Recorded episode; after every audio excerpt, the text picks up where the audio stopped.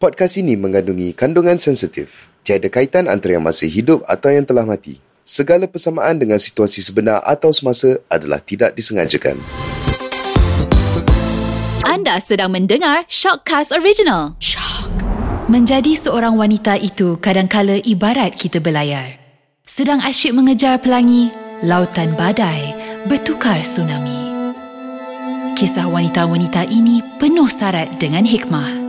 Hayatinya, jadikan ia medan untuk menilai semula jika musibah itu akibat perbuatan dan kealpaan kita sendiri.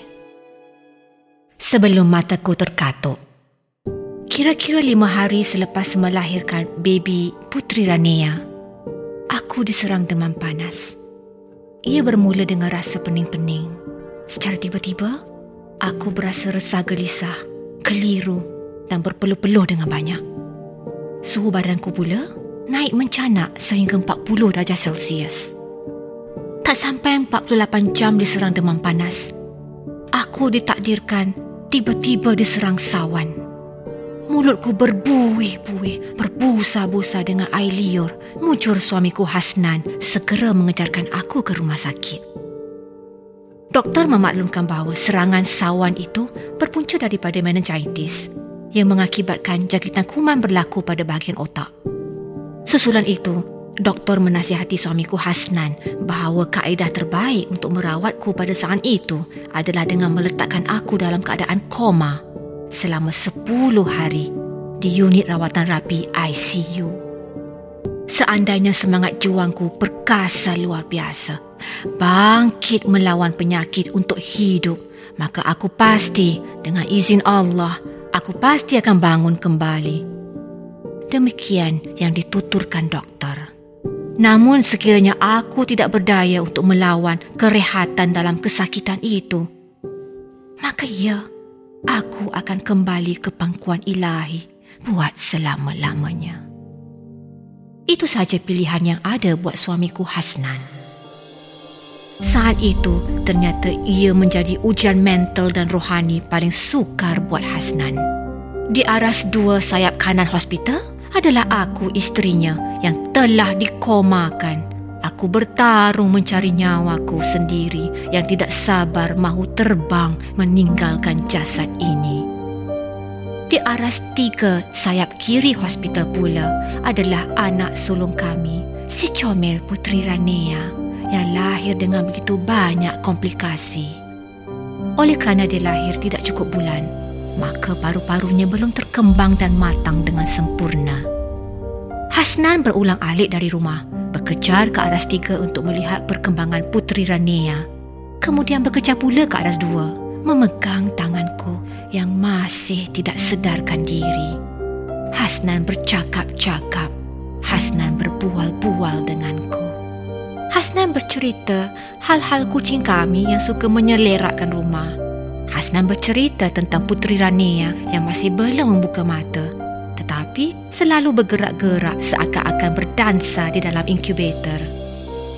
Hasnan bercakap tentang ibu, tentang ayah, tentang mertua, adik-beradikku dan seluruh ipar duaiku yang merindui kami, yang selalu mendoakan kesejahteraan dan kesembuhan kami. Ya, mataku masih terkatuk. Aku terapung di alam lain, namun kuping telingaku sentiasa mendengar cerita-cerita Hasnan. Aku tidak mampu membalas, aku tidak mampu menjawab atau bertanya, mencelah, apatah lagi ketawa.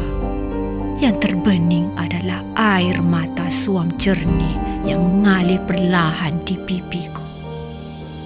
Belum cukup 10 hari, yakni hari ke-7, Allah Subhanahu Wa Taala memberi rahmat dan belas ihsannya agar aku tersadar kembali daripada koma yang panjang. Ya, aku sedar akhirnya daripada koma. Namun aku menjadi wanita yang hilang ingatan. Aku tak kenal lelaki yang berdiri di hadapanku ini adalah Hasnan, suamiku. Aku tak kenal wanita renta berkacamata di depanku. Dia sebenarnya adalah Salmah, ibuku.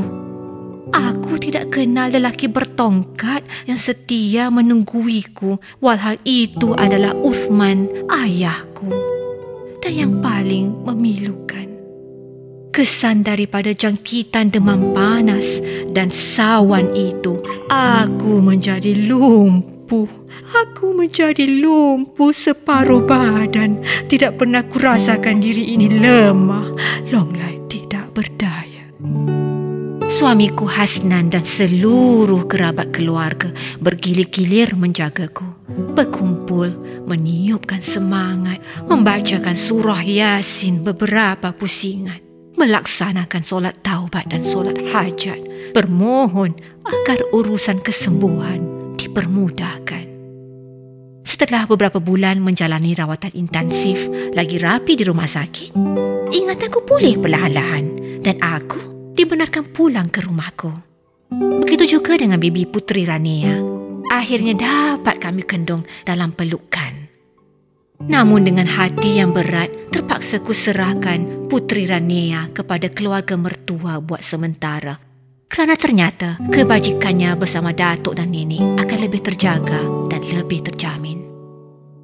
Ya, dulu aku adalah Raja Ratnasari. Aku kreatif director terhebat di sebuah company media dan periklanan gergasi. Sentuhan majlisku dalam penghasilan iklan-iklan bertaraf antarabangsa sememangnya menjadi rebutan. Apa saja yang aku sentuh pasti bertukar emas. Peruntukan bajet kecil aku transform menjadi karya komersial 5 bintang. Peruntukan bajet besar aku realiskan menjadi karya komersial agung sehingga viral di peringkat global. Bahkan menjadi buah mulut jenama-jenama prinsipal yang bertapak di New York, Paris, London dan Milan. Aku bernasib baik kerana Hasnan tidak pernah menyikat cita-cita besarku. Dia merelakan aku berkembang membina jenama Raja Ratnasari, kreatif director tersohor yang disegani kawan, digeruni lawan. Namun pada tahun kelima perkahwinan, aku terjatuh cinta dengan seorang juru foto profesional dari New York, Michael namanya. Kami bekerjasama dalam beberapa projek mega. Ternyata Michael tidak saja mengagumi kepintaran dan kepekaan naluri seniku, dia sama tertarik dengan lahiriah kewanitaanku. Selepas aku terlanjur satu malam bersama Michael, dia tiba-tiba dipanggil serta-merta ke pejabat prinsipal di New York kerana kontraknya di Malaysia ditamatkan lebih awal. Aku berteleku, memeluk kaki Hasnan, meratap, bersujud, memohon pengampunan daripada sang suami atas dosa-dosa keterlanjuran. Allah Maha Besar tidak tahu dari mana datangnya kemuliaan hati dan kejernihan perasaan Hasnan. Hasnan memaafkan aku sepenuhnya. Dia memelukku lantas berbisik ke telingaku, "Abang akan sentiasa mencintai dan memaafkan Ratna. Dan abang berjanji Ratna, anak yang dibenihkan daripada lelaki Inggeris itu akan kita jaga bersama-sama seperti anak abang sendiri." Demikianlah keluhuran dan kesucian nurani seorang suami yang sangat luar biasa membuatkan aku malu dan berasa aib dengan sikapku selama ini. Sehingga terjadi di suatu hari, selepas 5 hari melahirkan baby Puteri Rania, aku diserang demam panas, terkena sawan, terkena strok, lantas akhirnya di sini aku terlantar lumpuh separuh badan. Ibu mertuaku mulai bercakap-cakap belakang. Dia memujuk agar Hasnan, anak lelaki tunggalnya itu, menceraikan aku dan segera menghantarku kembali ke pangkuan ibu dan ayahku. Yang dikhawatirinya adalah nama baik keluarganya kerana dia terpaksa membela seorang cucu luar nikah. Yang ditakutinya juga adalah tamatnya nama gah keturunan nenek moyangnya yang bersalah silakan golongan alim ulama kerana aku tidak lagi mampu memberikan zuriat kepada Hasnan untuk kesinambungan keluarganya. Tetapi Hasnan lelaki yang paling baik. Dia suami yang paling baik. Dia menjagaku dengan sempurna sewaktu aku sakit cengkung. Dia menyuapkan aku makan, memakaikan aku lampin pakai puang. Dia menyapu ubat pada punggungku yang luka berdarah kerana terlalu lama terbaring di katil. Dia membasuh mencebuk berak kencingku. Allahu Akbar, Allahu Akbar, Allahu Akbar. Setahun selepas itu, aku kembali sihat. Ingatanku pulih 100%. Aku tidak bersedih lagi walaupun aku kekal lumpuh dari pinggang ke bawah. Kerana ya, Puteri Rania kini hangat lagi wangi dalam dakapanku, masih mahu menyusuiku dengan manja dan mesra. Dan Hasnan yang sangat suportif membantu aku membuat kerja-kerja pengarahan kreatif dari rumah melalui sesi Google Meet, Skype, webinar dan bermacam lagi. Rezeki kami semakin melimpah ruah. Benarlah, di mana ada kemauan, di situ ada jalan. Kerana sesungguhnya Allah SWT sentiasa melihat usaha-usaha hambanya. Manusia sememangnya tidak akan terlepas daripada ujian. Ya, apabila kita diuji dengan musibah atau malapetaka, fikiran kita menjadi buntu, perasaan kita menjadi lemah. Namun ingatlah, kita perlu percaya dan meyakini bahawa Allah itu maha adil, maha mendengar dan maha melihat.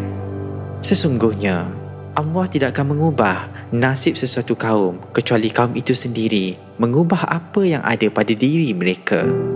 Ingatlah, jangan sesekali kita mudah untuk mengalah dan mengibar bendera putih apabila kita dilanda kesusahan dalam hidup. Ini kerana sesungguhnya setiap titis air hujan yang jernih itu datangnya daripada awan yang berarak gelap. Bersama-sama kita mengambil hikmah atas pengajaran daripada kisah ini. Semoga saya dan anda sentiasa berazam menjadi hamba-hambanya yang cekal, kuat semangat dan tak mudah putus asa.